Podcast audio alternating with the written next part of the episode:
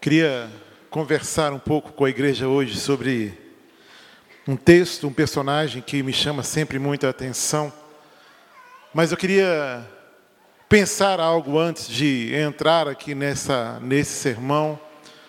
É porque a gente vive um tempo de uma grande necessidade de referências.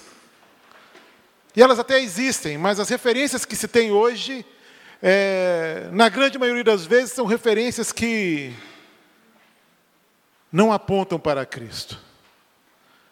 E aí eu olho para a igreja, eu olho para a juventude Novos Atos, eu olho para os nossos adolescentes, eu olho para os nossos pré-adolescentes, eu olho para os nossos jovens casados. E Deus traz ao meu coração essa necessidade de nos chamar, ou chamar cada um de vocês, a realmente a se tornar relevante onde está, a realmente fazer a diferença, porque é isso que o mundo precisa. O mundo precisa que alguém se levante para apontar para Cristo. Eu fico pensando, e parece que esse tema é um tema atual, mas quando nós lemos lá em 1 Reis, capítulo 18, a gente vai perceber que isso não é atual. A necessidade de uma referência, uma necessidade de alguém que se posicione diante do Senhor e que defenda aquilo que acredita e que testifique do Deus que serve, foi uma necessidade também no tempo de Elias. E ele faz isso numa situação bem complexa, com muito mais pressão do que hoje talvez a gente viva. E eu queria te chamar a atenção para isso. A gente vive um tempo realmente onde tudo parece muito confuso, onde não é difícil a gente perceber que essa geração parece já não mais discernir entre o certo e o errado, entre o bem e o mal. Mas é importante que a gente tenha consciência de que isso não é algo do acaso. Isso faz parte de um plano de Satanás para gerar uma inércia no povo de Deus. Sabe, pois se eu não sei o que devo evitar, ou como devo me conectar, ou com quem devo me conectar, Normalmente eu fico estático, sem reação. E talvez por, muita, por isso, muitas vezes, nós não temos sido tão relevantes. Talvez como juventude. Por isso, muitos dos nossos amigos que fazem academia com a gente, que estão no cursinho de inglês com a gente, que estão na faculdade, no nosso curso é, de escola, não conheceram ainda a Cristo, porque olham para a gente e não veem a pessoa de Cristo. Olham para a gente e não são atraídas a Cristo através daquilo que eles veem. Na nossa conversa, no nosso jeito de ser, naquilo que é aceitável para a gente. Rodrigo Silva é um pastor, é um teólogo, e ele tem também uma, uma página no Facebook que ele coloca Rodrigo Silva, arqueólogo. E ele é um estudioso. E ele faz um comentário sobre isso que a gente está conversando agora, que eu vou ler aqui exatamente o que ele escreve em um dos seus posts. Ele diz o seguinte: não há verdades, apenas versões. Ninguém é 100% bandido ou mocinho. Tudo é relativo. Quando eu era criança, o Batman lutava contra o Coringa. E era fácil saber quem era o herói e torcer contra o vilão. Mas agora a vibe é outra. Como tomar partido na briga quando a luta é do Batman contra o Superman? Quem é o herói? E quem é o bandido? Como saber que o mal é mal quando o público é incentivado a gostar de Thanos, que é o vilão dos Vingadores, a seguir Lúcifer? Aliás, tem muita gente seguindo esse seriado no Netflix. Sabe? A ideia é que deponhamos as armas, diz a serpente do Éden. Deponhamos as armas. Façamos uma trégua. A nossa guerra é coisa passada. Não existe grande conflito entre céu e inferno, bem ou mal, luz ou trevas. É tudo a mesma coisa. É só uma questão de ponto de vista. Pare de lutar e se entregue. Ninguém é totalmente inocente nessa história. Todos temos um pouco de Deus e do diabo. Que forma mais sutil de repetir a mesma mentira contada a Eva. A gente vive esse tempo. E é necessário olhar com um pouco mais de critério, uma visão mais acurada a respeito de tudo que tem chegado a nós. Observar a partir da própria palavra de Deus. Por isso eu creio que nós precisamos nos tornar relevantes. Isso é urgente, queridos. Isso é urgente. E não como instituição. E não como igreja batista do Bom Retiro, debaixo de um CNPJ, mas individualmente, como igreja que somos, templo do Espírito Santo. Por isso, não dá mais para ficar parado. E eu digo isso porque a IBBR, queridos, é reflexo daquilo que nós somos. E digo mais: se nós não somos a igreja dos sonhos, a razão provavelmente está em nós mesmos não está no aspecto administrativo e nem na condução ministerial, mas na nossa postura diante do Senhor. E eu quero conversar um pouco sobre um homem que se tornou relevante em tempos como os de hoje, ou talvez piores do que os de hoje. Versículos 16 e 17 de 1 Reis, capítulo 18. Então Obadias fez, foi dizer a Acabe que Elias tinha vindo e Acabe saiu para encontrar-se com Elias, e quando Acabe o viu, disse: É você mesmo o perturbador de Israel? É você mesmo que está trazendo uma nova verdade, que tem confrontado aquilo que a gente tem vivido aqui neste lugar? Pastor Marcelo Toche, ele diz o seguinte: nem sempre nós somos chamados por Deus para um desafio quando as circunstâncias à nossa volta são ótimas. Na verdade, muitas vezes nós somos chamados como respostas para situações difíceis. E eu creio que Deus tem nos chamado nesse tempo, e eu quero desafiar a juventude de Novos Atos, a igreja, eu quero desafiar você a ser um Elias nessa geração e se tornar relevante. Porque a pergunta está aí: onde estão os Elias dessa geração? Onde estão as pessoas relevantes dessa geração? As pessoas que transformam, que impactam e que apontam para Cristo, que revelam o poder de Deus. Será que você está pronto, querido, para viver aquilo que Deus tem para você? Será que você está realmente influenciando e transformando o ambiente onde você está? Então, a partir da experiência desse profeta, do profeta Elias, eu quero trabalhar alguns pontos para que a gente se torne relevante nessa geração. E a primeira coisa, nós nos tornamos relevantes nessa geração quando nós temos a nossa identidade restaurada em Cristo Jesus e vivemos a identidade de filhos de Deus. Olha o que vai dizer Romanos capítulo 8, do versículo 15 ao versículo 17. Pois vocês não receberam um espírito que os torne de novo escravos, medrosos, mas sim o Espírito de Deus, que os adotou como seus próprios filhos. Agora nós o chamamos Abba Pai pois o seu Espírito confirma a nosso Espírito que somos filhos de Deus, e se somos seus filhos, então somos seus herdeiros e, portanto, co-herdeiros com Cristo. Se de fato participamos do seu sofrimento, participaremos também da sua glória. Amém, irmãos? Essa é a ideia. E pensar nessa identidade restaurada, é preciso pensar primeiro, lá no início da criação. E a Bíblia vai dizer que Deus nos fez a sua imagem e semelhança. Totalmente capazes de nos relacionar com Ele. Totalmente capazes de obedecer a, aos seus mandamentos. Mas a história continua. E no capítulo 3 de Gênesis, a gente vê a mentira de Satanás alcançar o coração de Adão e Eva. E o pecado então entra no mundo através de uma atitude de desobediência. E naquele momento, a identidade da humanidade é distorcida. Naquele momento, tudo aquilo que era perfeito, tudo aquilo que era lindo, se torna feio, imperfeito. E quando nós recebemos então a manifestação do amor de Cristo e entendemos que Ele nos amou e nós nos rendemos a Ele, a nossa identidade é restaurada e, de novo, nós somos chamados filhos de Deus. filhos de Deus. E é um privilégio viver essa identidade, exaltar essa identidade, revelar essa identidade é um privilégio. Porque sendo nós pecadores como somos, fomos alcançados por este amor. Agora isso precisa gerar em nós um comportamento diferenciado.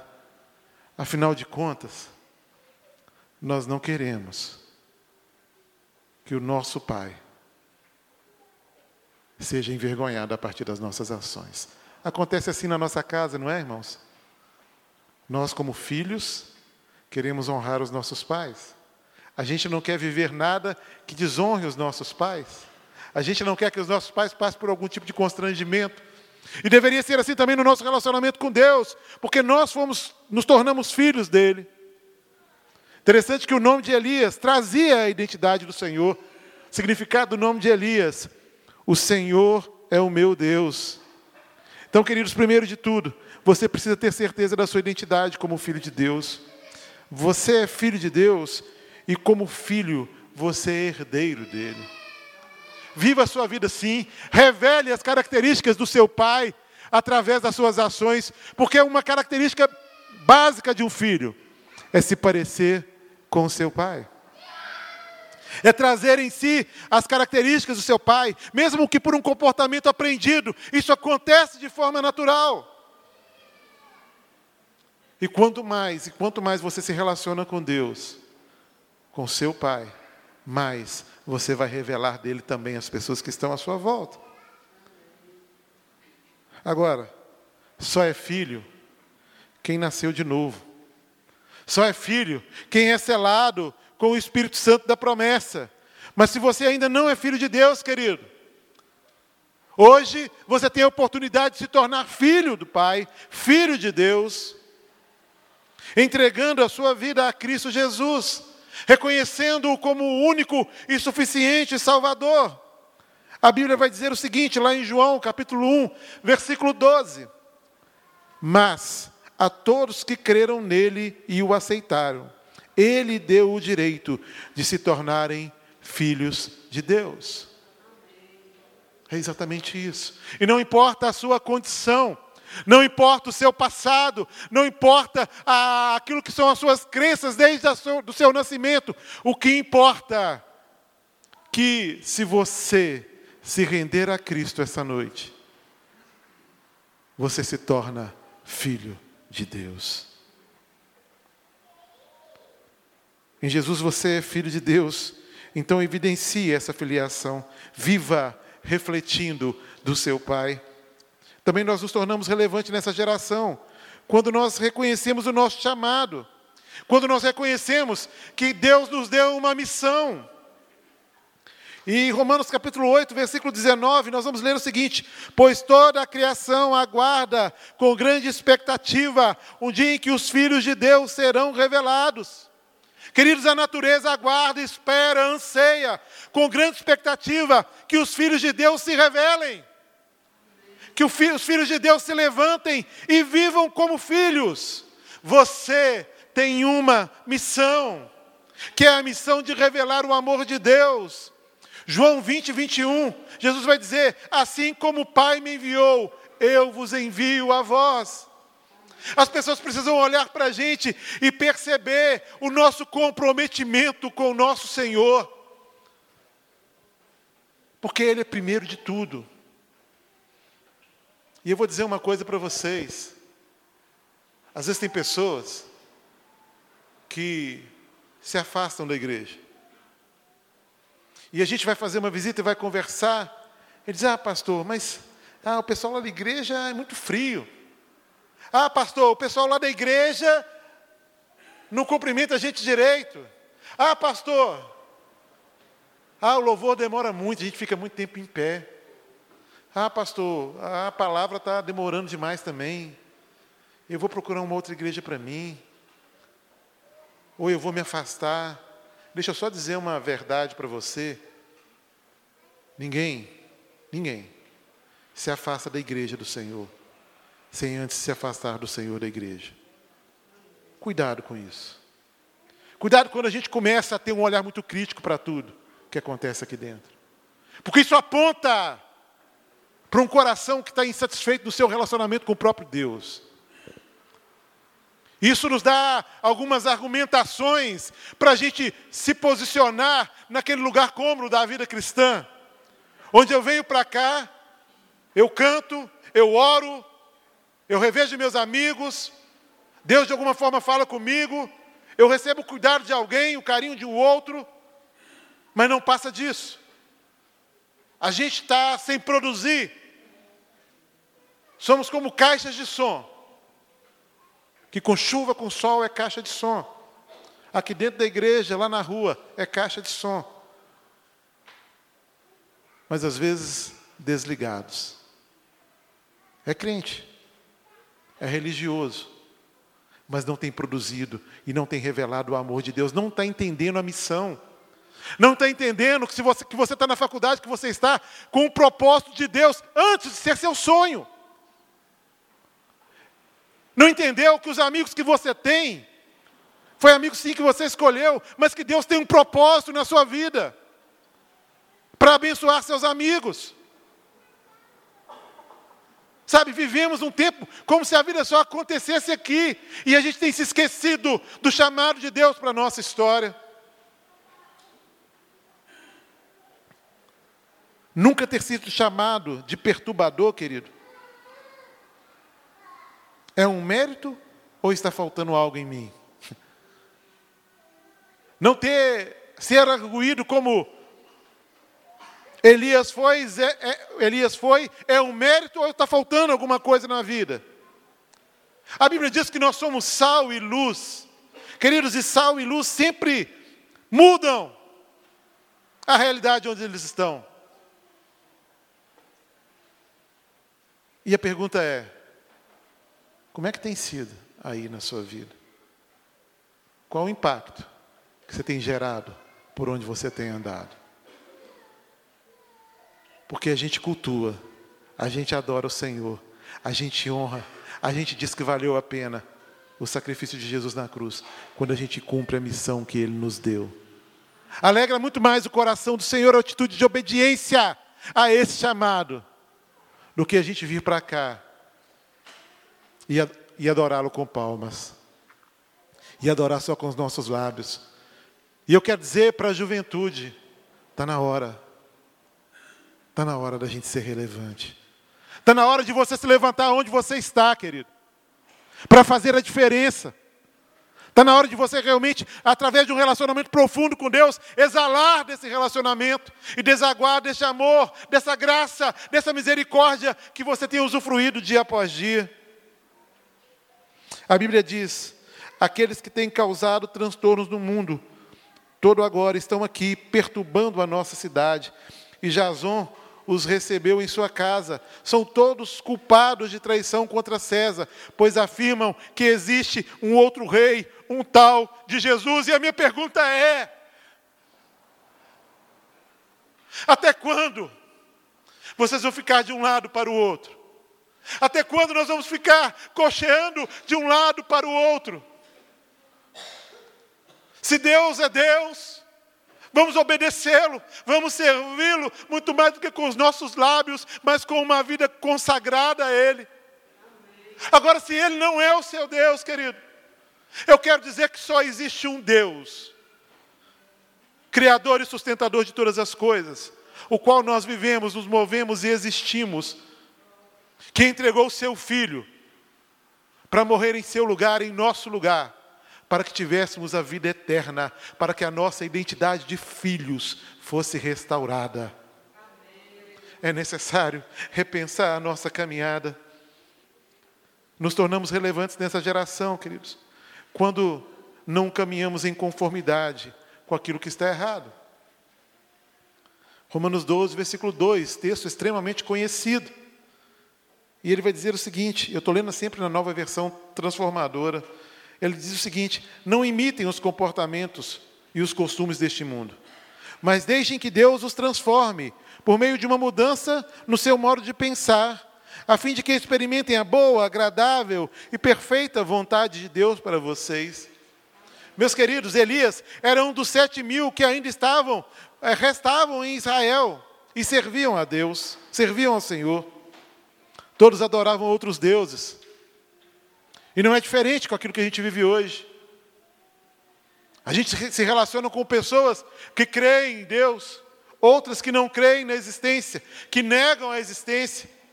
A gente tem pessoas que têm credos de fé diferentes dos nossos.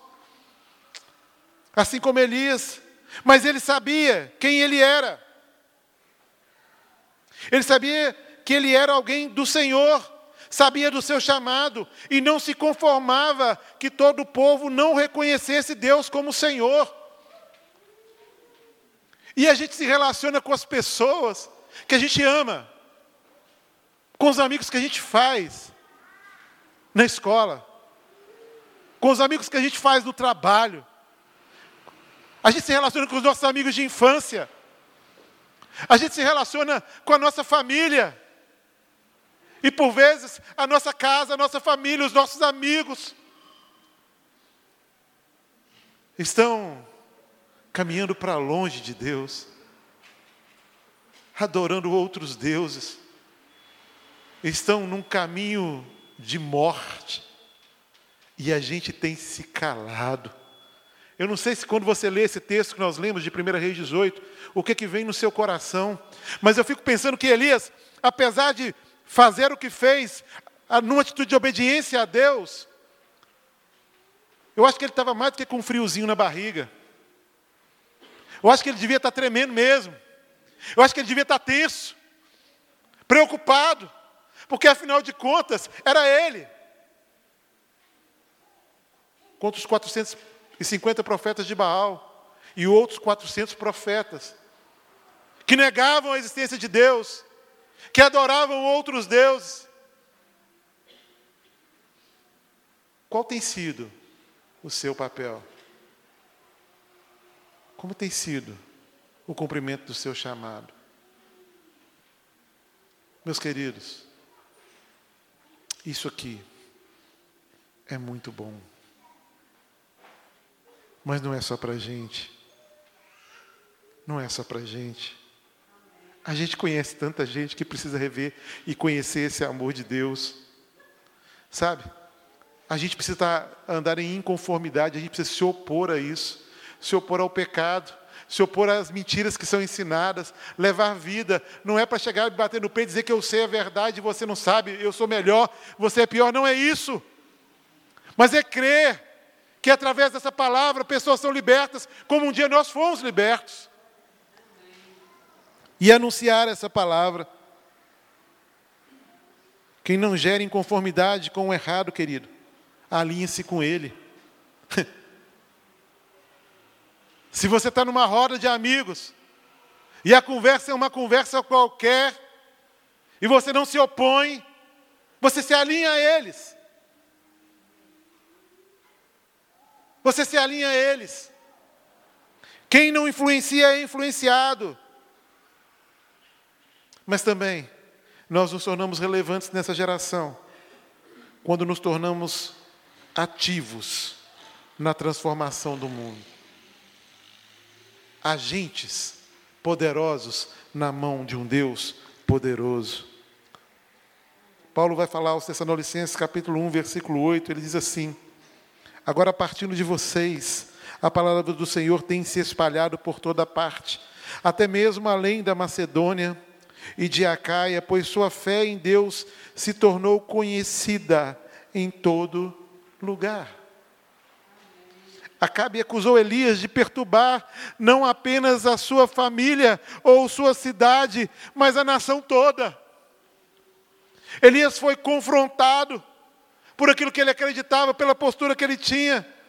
Da mesma forma, a igreja de Tessalônica, a mesma cidade onde Paulo e Silas foram presos por estarem perturbando a cidade, começou a espalhar o evangelho de Cristo em toda parte. Hebreus na galeria da, dos heróis da fé, lá no capítulo 11, no versículo 38, a gente lê assim: quando ele fala desses heróis da fé, ele vai dizer: o mundo não era digno deles. Em outras versões, vai dizer: dos quais o mundo não era digno. Às vezes a gente espera um movimento, né? A gente quer um movimento, a gente quer um movimento da igreja. A gente quer que o pastor proponha aqui um, um, evento, uma situação onde a gente, a partir daí, evangelize, discipule e a gente faça acontecer. Mas eu vou dizer uma coisa para vocês, e anota. Uma pequena ação de um perturbador, de alguém que se torna relevante no reino de Cristo, impacta e transforma gerações. Eu vou repetir. Uma pequena ação de um perturbador, de alguém que se torna relevante no reino de Cristo, impacta e transforma gerações. E eu creio, querido, que o Espírito Santo quer de forma ardente levantar grandes perturbadores nesse tempo. Homens que sejam confrontados por revelarem a verdade que é Cristo Jesus. Homens e mulheres, jovens, adolescentes e crianças, do qual o mundo não seja digno. A questão é que a gente está muito preocupado com esse tempo, com o que as pessoas vão pensar de mim. Mas eu quero dizer uma coisa para você: o seu chamado é outro. O seu chamado não é para viver para si mesmo. O seu chamado não é para viver só para o próximo. O seu chamado é para viver para Cristo, porque vivendo para Ele você se torna relevante. Vivendo para Ele você vai impactar a sua geração, você vai impactar a sua sala de aula, a sua faculdade, o seu cursinho de inglês, a sua academia, porque vivendo para Ele. A gente vai livrar o mundo do engano, porque vivendo para Ele, nós vamos revelar a maior expressão de amor já vista na história, que é Cristo tomando nosso lugar naquela cruz. Qual vai ser a sua posição, querido? Qual vai ser a sua posição? Você vai se levantar como um perturbador ou como uma resposta para essa geração? Fazendo diferença, se tornando relevante? Qual é o seu posicionamento? Eu sei, irmãos, que algumas palavras são duras de ouvir são ruins de ouvir. Mas eu quero dizer para os irmãos que palavras como essa precisam gerar esperança no nosso coração. Ela precisa gerar ânimo no coração. Ela precisa me fazer movimentar. Ela precisa me tirar desse lugar de inércia dessa conformidade. E achando que beleza, né? Nós conhecemos a Cristo e os outros não conhecem, e a vida é assim mesmo, porque não é assim, querido. E eu queria desafiar você. E esse primeiro, nesse primeiro momento, eu quero desafiar você que entrou aqui e não conhece esse Cristo que a gente está falando sobre ele. Você que entrou aqui e está com o coração apertado, abafado, que a esperança não tem feito parte da sua vida, e que a incerteza do amanhã é algo que te assombra. Você que ainda não é filho de Deus que ainda não recebeu como selo sobre o seu coração o Espírito Santo de Deus. E se você é essa pessoa, onde você está, querido? Eu queria que você repetisse essa oração comigo aí no seu coração.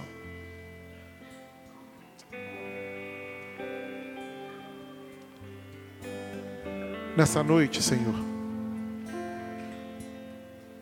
eu entendi que eu preciso do Senhor. Eu entendi que só o Senhor Jesus Cristo pode salvar. Só o Senhor pode me fazer restaurar a minha filiação. me garantir a vida eterna. E eu quero me entregar ao Senhor agora. E eu entrego ao Senhor a minha vida reconhecendo a suficiência do teu sacrifício na cruz. Em nome de Jesus. Amém.